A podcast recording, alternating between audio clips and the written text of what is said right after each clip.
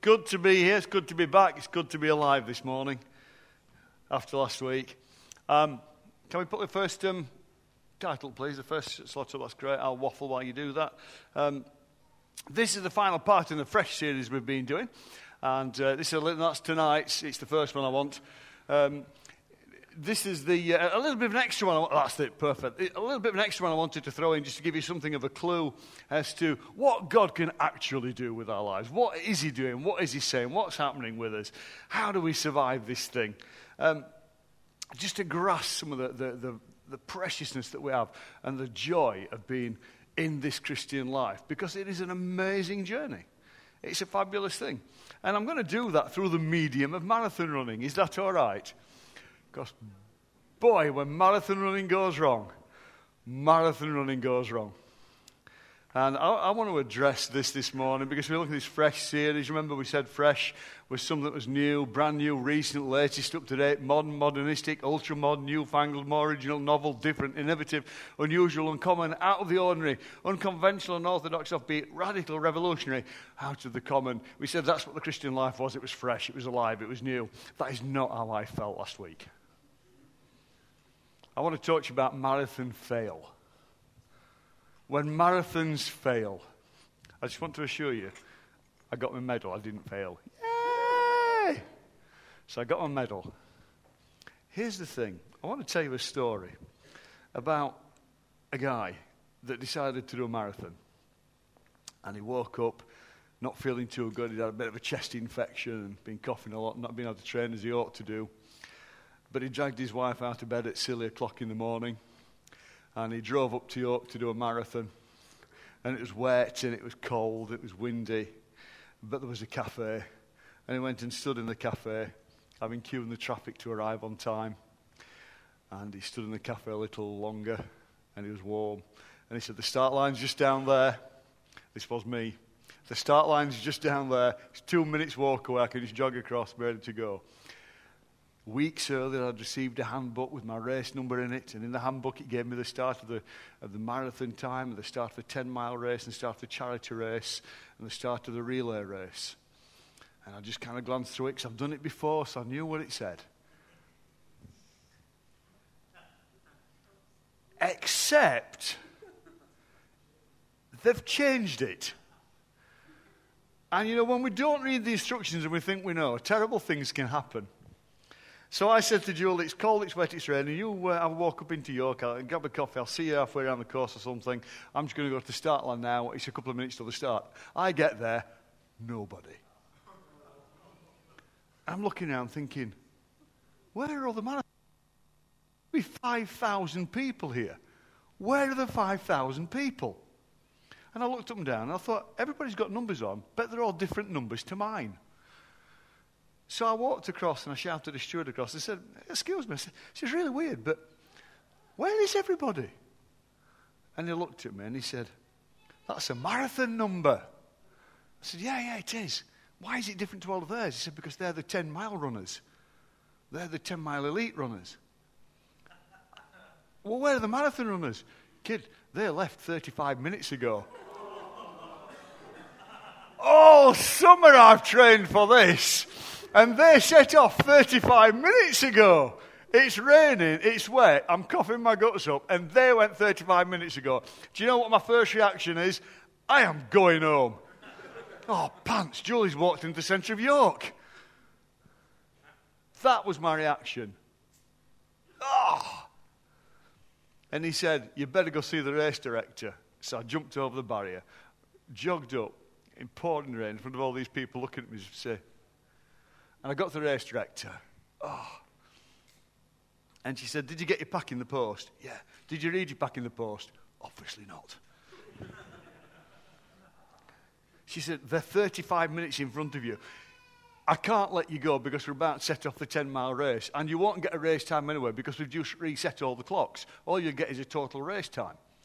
Oh, get, ah, oh. And she looked at me and then she said the best thing ever. She said to me, you're a runner, aren't you? and I said, Yes. And I sucked my stomach in slightly further than normal. Yes, I said, I'm a runner. She said, you can go, and you've got to go right now. And if any of the 10 mile runners catch you up, we'll take you out of the course. You've got to get to the 10k mark before they catch you up, or you're withdrawn. Right. Okay, so she said, keep an eye out for the police motorcycle in front of the 10 mile runners, because if he passes you, you're out. Right. So I had this weird sensation of setting off with no timer, running through central York in the pouring rain with hardly any crowds left by myself. It's like York had been closed for me. It was the weirdest sensation. And I, am jogging along, and what, oh, I tell you what she did say to me. She said to me, I can't allow you to start unless there are extenuating circumstances. So if anybody says, Why are you still running?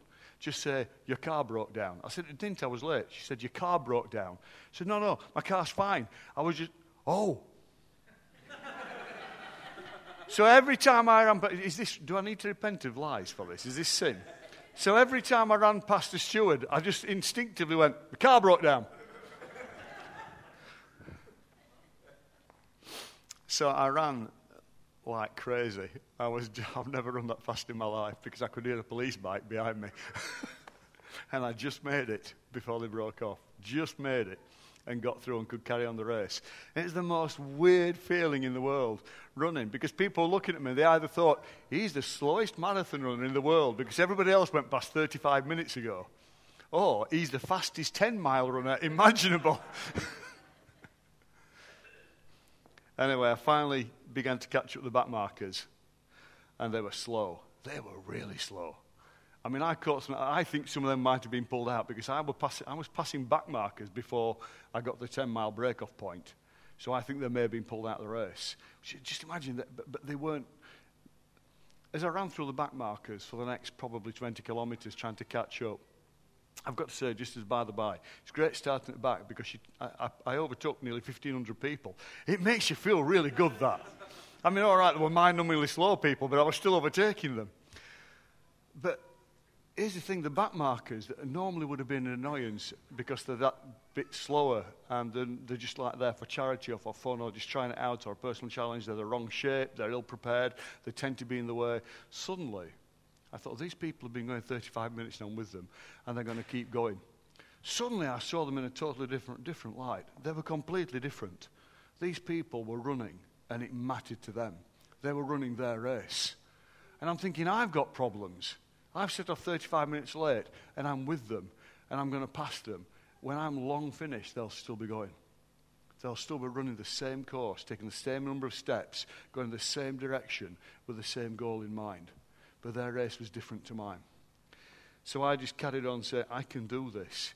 This is where the battle begins. So, with that in, in, in mind, uh, I, I, just want to explore the story of Thomas this morning. And the whole theme, the whole backdrop is the mistakes. I mean, the, the sermons I could just pull out of that experience are countless. But I just want you to imagine the emotion of standing there, all the preparation, all the excitement, all the build up, anticipating being in the huge crowd that was going to set off together, and suddenly you're by yourself. You miss the moment. You miss the moment. Everybody else is doing it you've missed it. You're not in it. You're not part of it.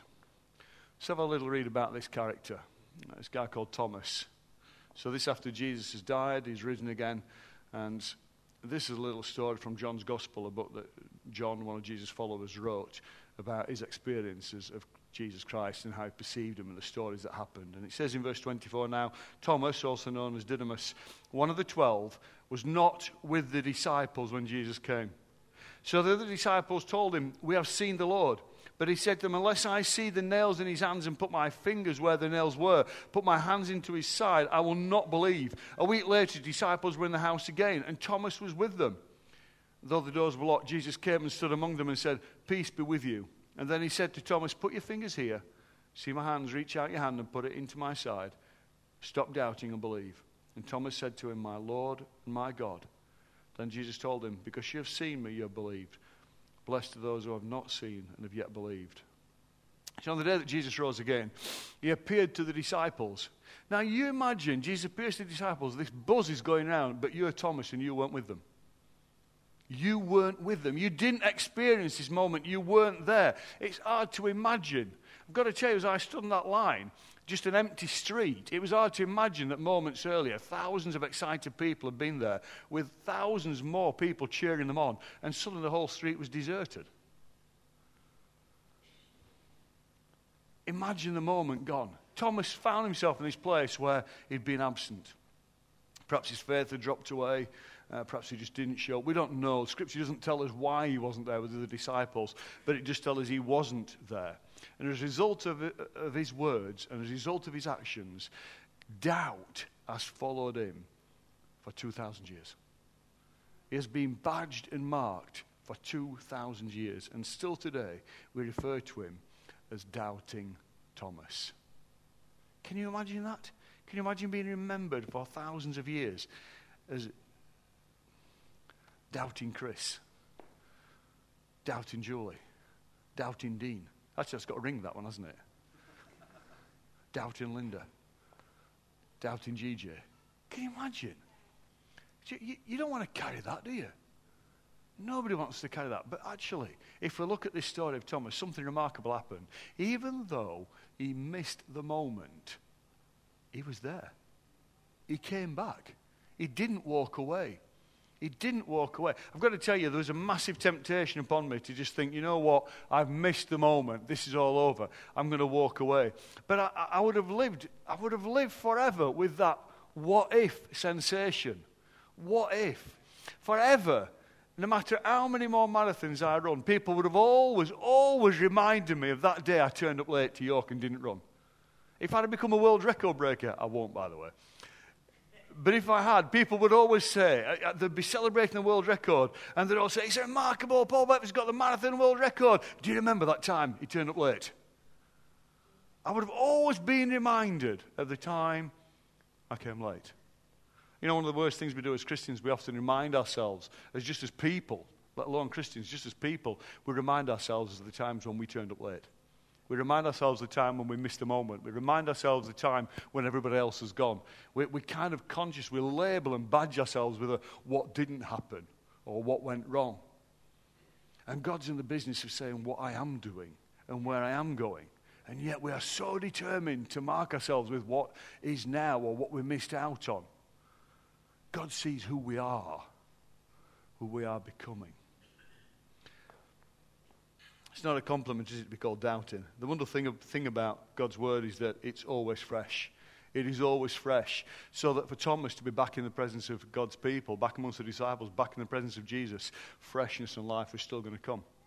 Freshness was always going to be there. It's always going to be new. Always full of more richness for us to follow. Um, always full of an enriched life. Today, I'd like to look at that passage and understand that it's fresh life. Not just from Thomas's perspective, but look at how amazing the disciples were. Look at how amazing the disciples were. They encouraged him. They told him that Jesus is alive. Thomas had missed out on the big moment. All he had was second-hand stories for the big day. The moment was gone. And people love the moment. People love that, that event, that moment in time. They mark themselves by those particular things. But I want to tell you, it's a mistake. People like living in the moment. In many charismatic new church traditions, the Christian life is about getting the right experience. But discipleship living is about the deeper work of loving well, living well, and serving well over time. Now, for me, the remarkable thing I found when I was running that day was that in the pouring, pouring rain, where I'd missed my moment, standing all around that course for 26 miles were volunteers, soaked to the skin, that were going to stand there for something like eight hours in wind and rain. And do you know what they did every time you came near them? They cheered and they smiled and they applauded and they whistled and they rang bells. Have you any idea how that feels? The admiration you have for somebody that can do that. Why were they there? Because they got a passion for people like me running a race. Church, we don't live in a moment. We don't live for a thrill. We're about discipleship. We're about journey. We're about time. We're about endurance. We're about continuing. We're about pressing on. We're about going deeper. We're about loving better. We're about living better. We're about serving better. We're about living Christ's life and his character being absorbed. And that takes time. That takes all your life. If you are breathing, you are still in the process. God has not finished yet. Don't be afraid of missing out on the moment. God has your race in mind. Don't be afraid if you think your moment is gone. Why were they picked and not me? Why have they got a title and not me? Why has this not happened? I thought I was going to be good at that and I failed. You know what? You're in a race, and it's your race that God has appointed you to for you to run with Him. You're not running my race, I'm not running yours. We're running our race. The amazing thing is, we're doing it together. See, when I'm on that marathon course, it is my race but we are racing together. We are running together. And so we can cheer each other on. We can encourage one another. We can shout one another on. And I experience that very literally, physically. And I know spiritually that's also true.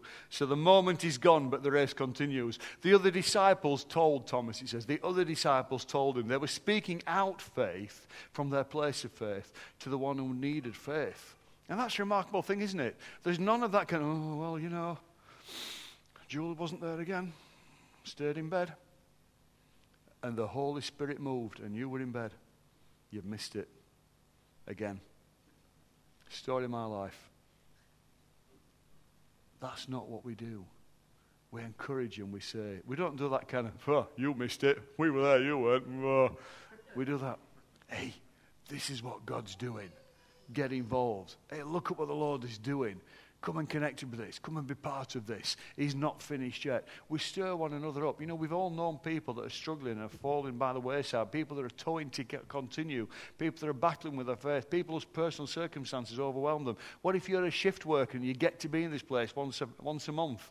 What if you get to have fellowship once, twice a month when some of us get to have fellowship three, four, five times a week? What about that person that needs cheering on?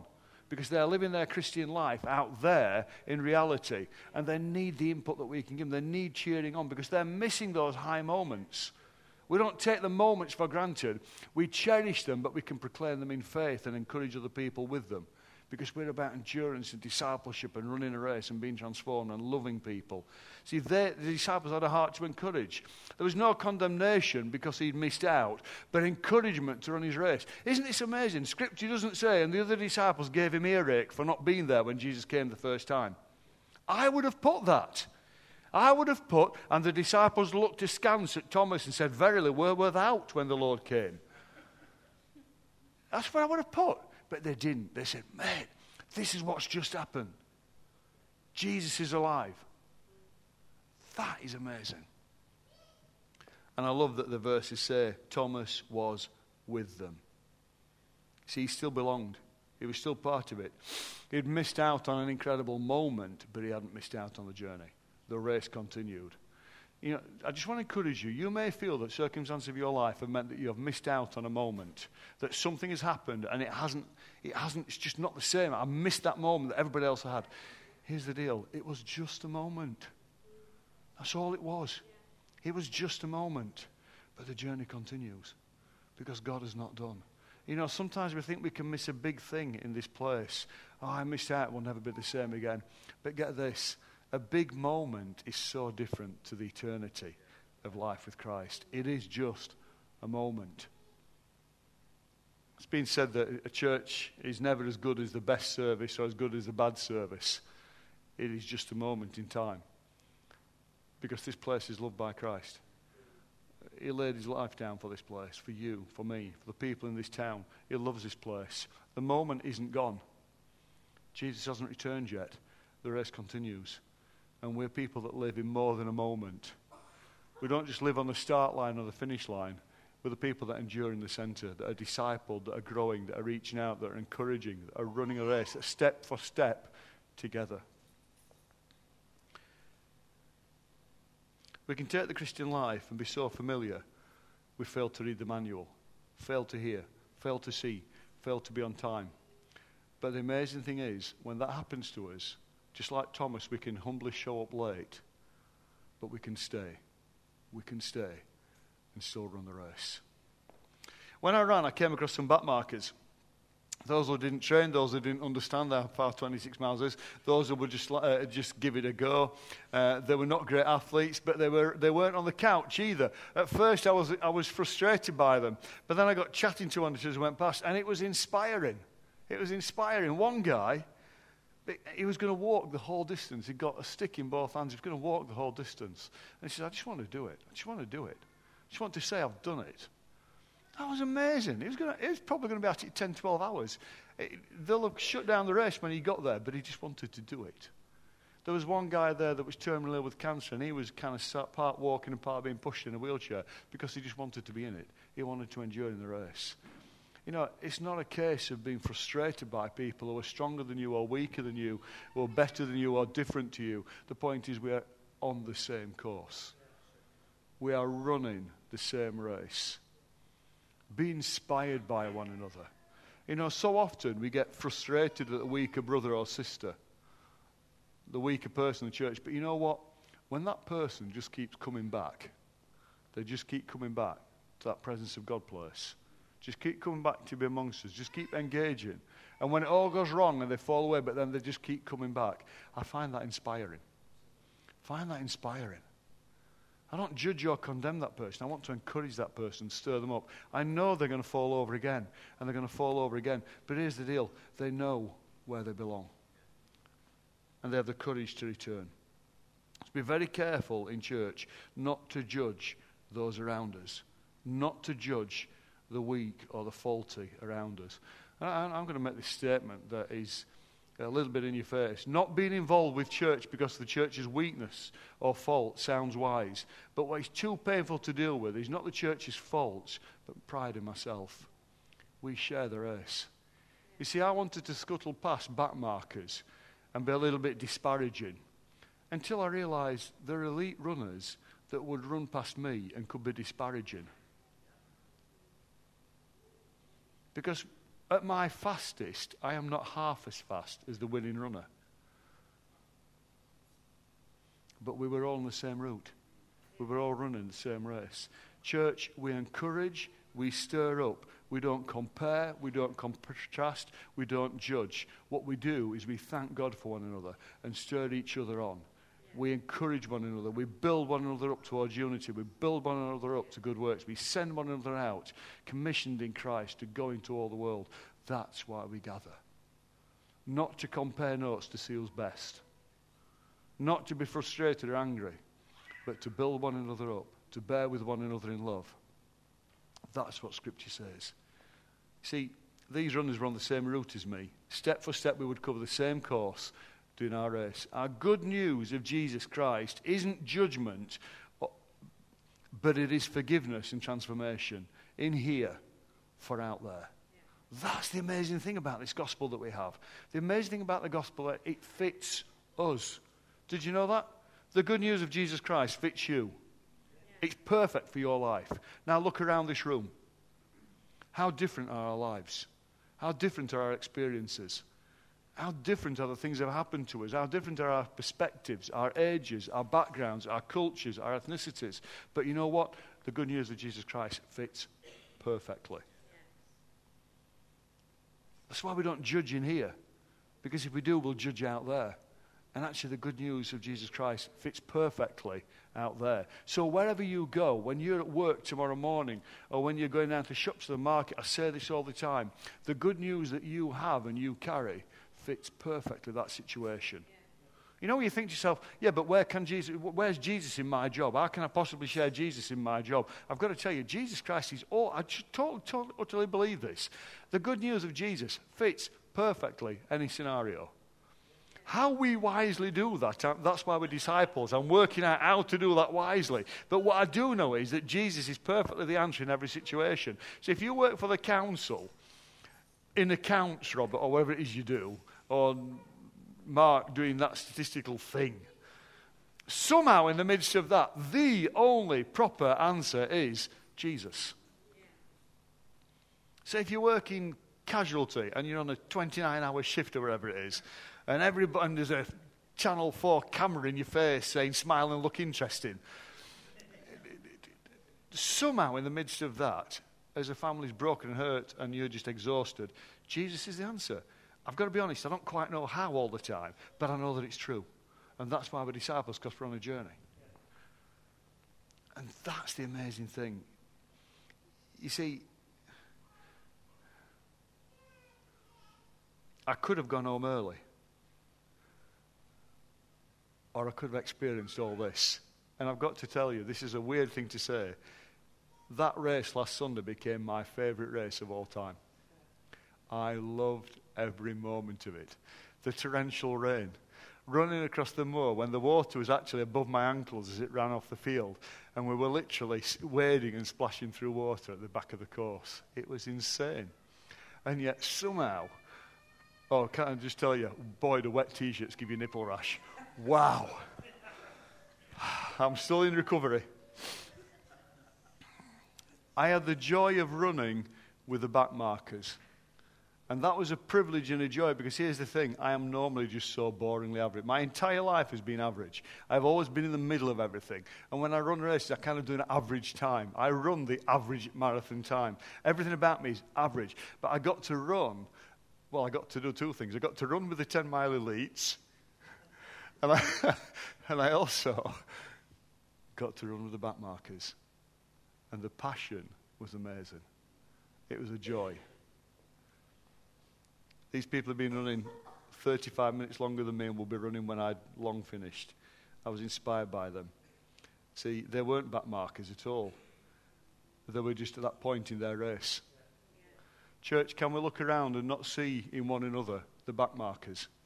Can we not look at one another and say, they've a long way to go yet? Oh, boy, they need to be better at their running. Can we look around the church and say, wow, they're running? Look at those people on the race. They're on the same course I'm on. If you've been on that part of the course, stir them up and tell them you can make it. Because you'll be on a new part of the course soon and you'll need somebody to stir you up to tell you that you can make it.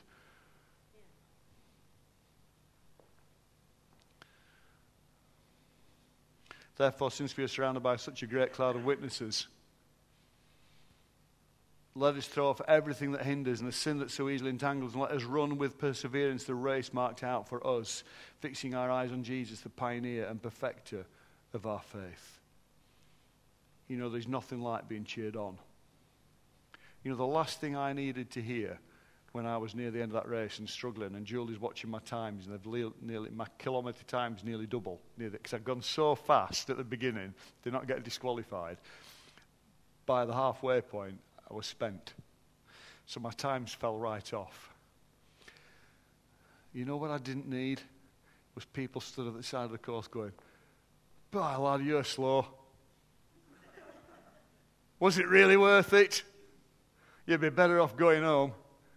You know what was amazing? In the pouring, pouring rain, there were members of the public who, for fun, had come out to watch, who were clapping and cheering and running, little kids running into the street with little balls full of jelly babies and things, just to like give you something to keep you going. Do you know how good that makes you feel?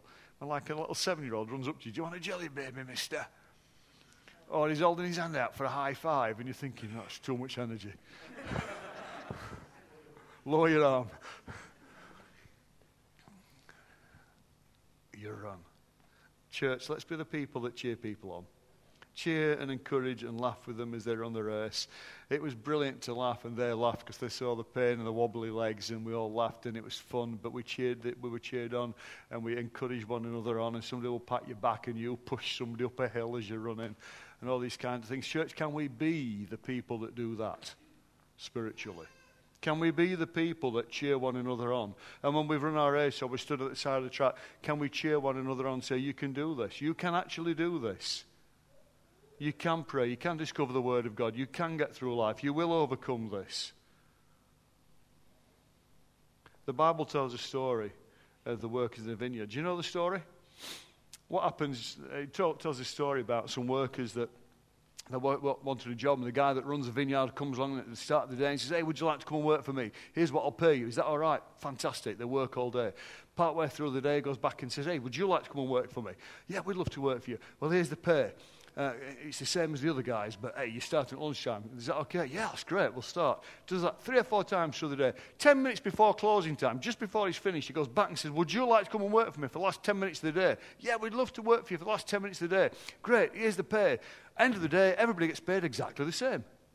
And some people have only been there for 10 minutes, other people have worked all day. That's God's economy.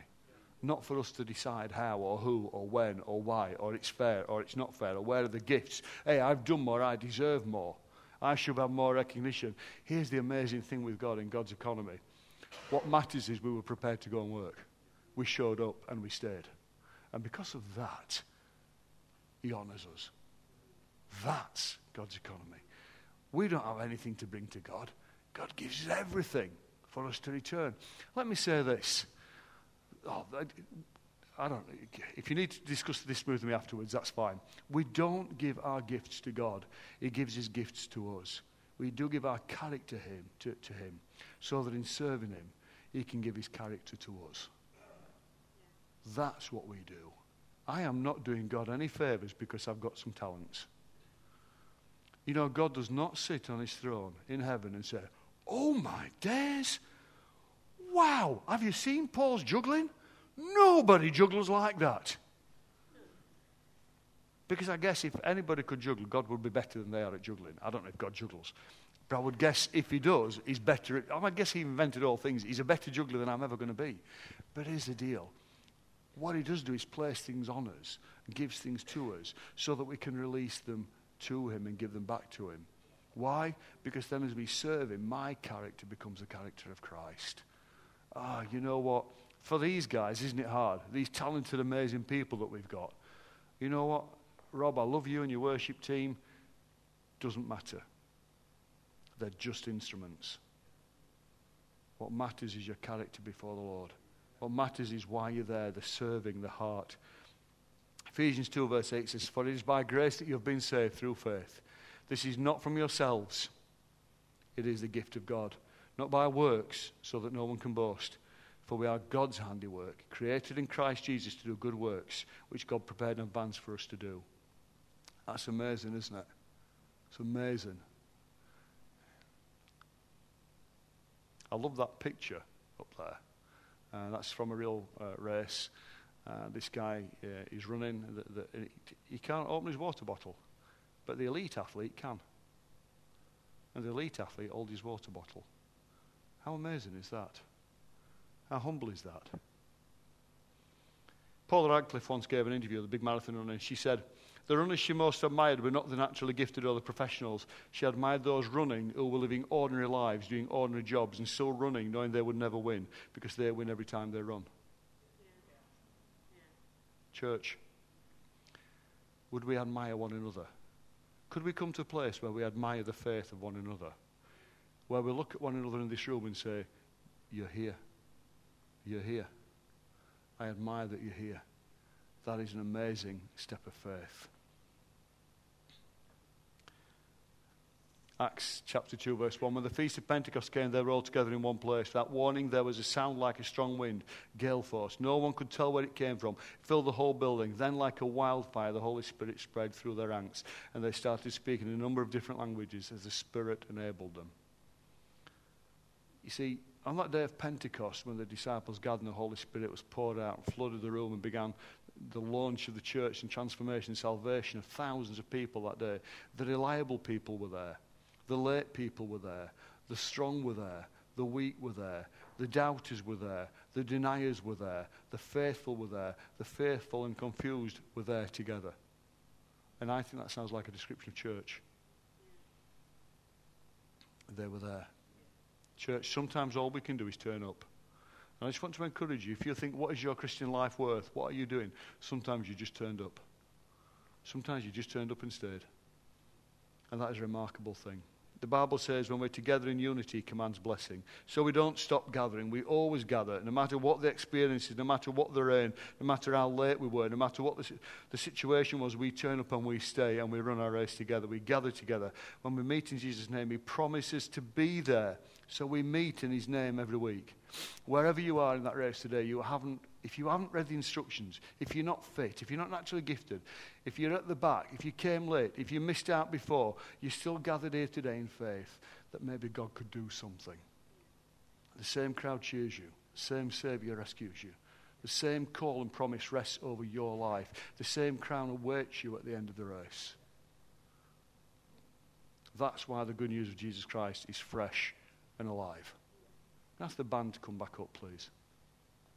That's why the good news of Jesus Christ is fresh and alive. He's new, he's brand new, he's recent, he's latest, he's up to date, he's modern, he's modernistic, he's ultra modern, he's newfangled, he's more original, novel, different, innovative, unusual, uncommon, out of the ordinary, unconventional, unorthodox, offbeat, radical, revolution, out of common.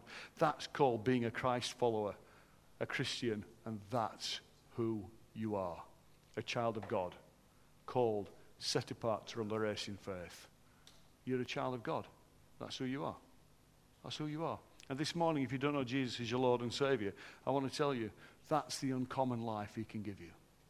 That's the unique, wonderful life He can give you. But I just want to encourage you this morning. I want to challenge you and say, who's prepared to run the race? Who's prepared to run that kind of race? Church, I feel like never before we've got to be those people that don't speak with a cynical voice. They don't speak with an all knowing voice, with an insightful, oh, I know, if you knew what I know, if you've seen what I've seen over the years, if you've experienced this, oh, yeah, but. You know what in the kingdom of God there they know? Oh, yes, but. Because God reigns over all of that.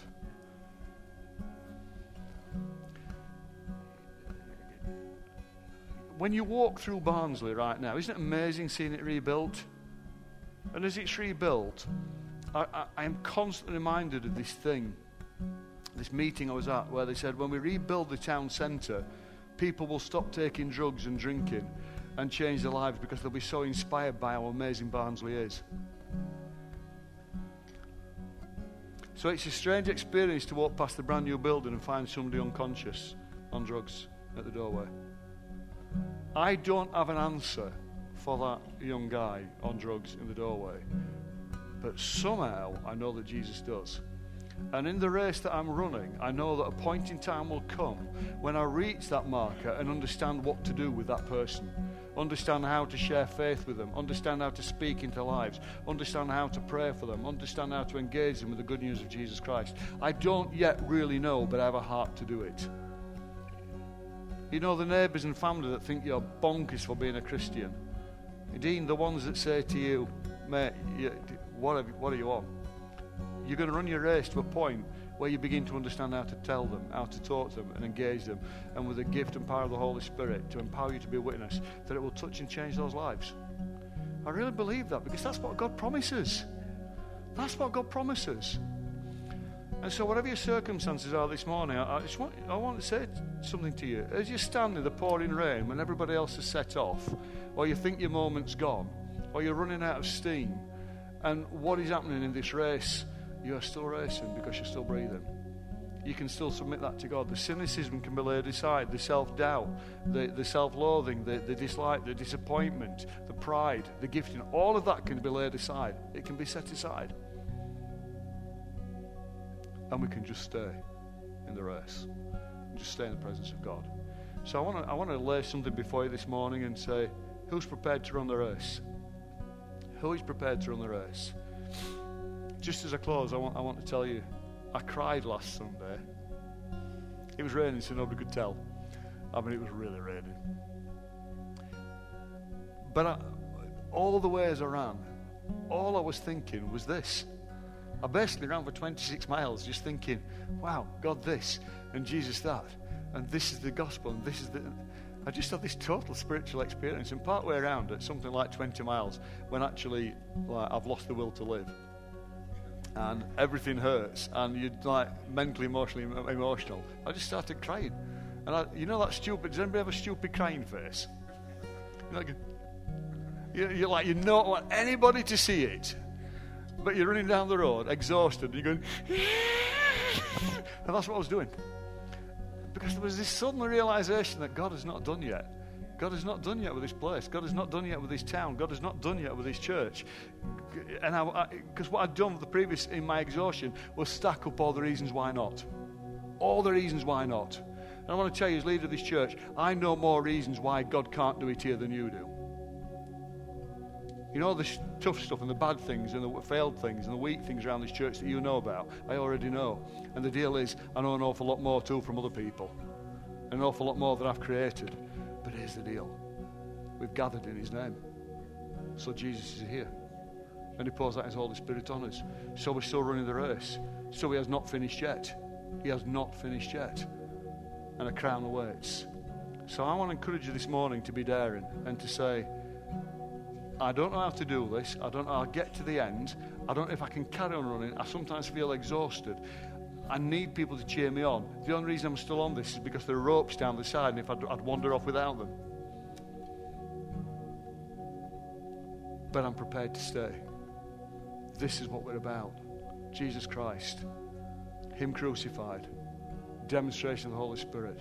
That's what we need to know. And so I want to encourage you this morning to lay gifting aside. And if necessary for musicians, we've got musical tracks at the back we can put on if there aren't enough of you left to play or sing. You may not respond at all.